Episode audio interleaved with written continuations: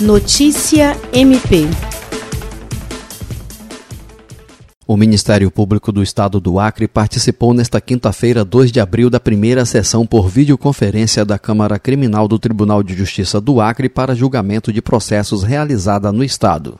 A sétima sessão ordinária da Câmara Criminal teve a participação da Procuradora de Justiça do MPAC, Patrícia de Amorim Rego, dos desembargadores do TJ, Elcio Mendes, Samuel Evangelista e Pedro Ranzi, além de advogados e defensores públicos. Na ocasião, 192 processos foram pautados, dos quais 180 foram julgados e 12 retirados, com 11 sustentações orais realizadas. A Procuradora de Justiça Patrícia Rego destacou que o MPAC e as outras instituições do sistema de justiça estão fazendo a sua parte para que a prestação jurisdicional seja garantida a todos os cidadãos do Acre, apesar das adversidades. Jean Oliveira, Agência de Notícias do Ministério Público do Estado do Acre.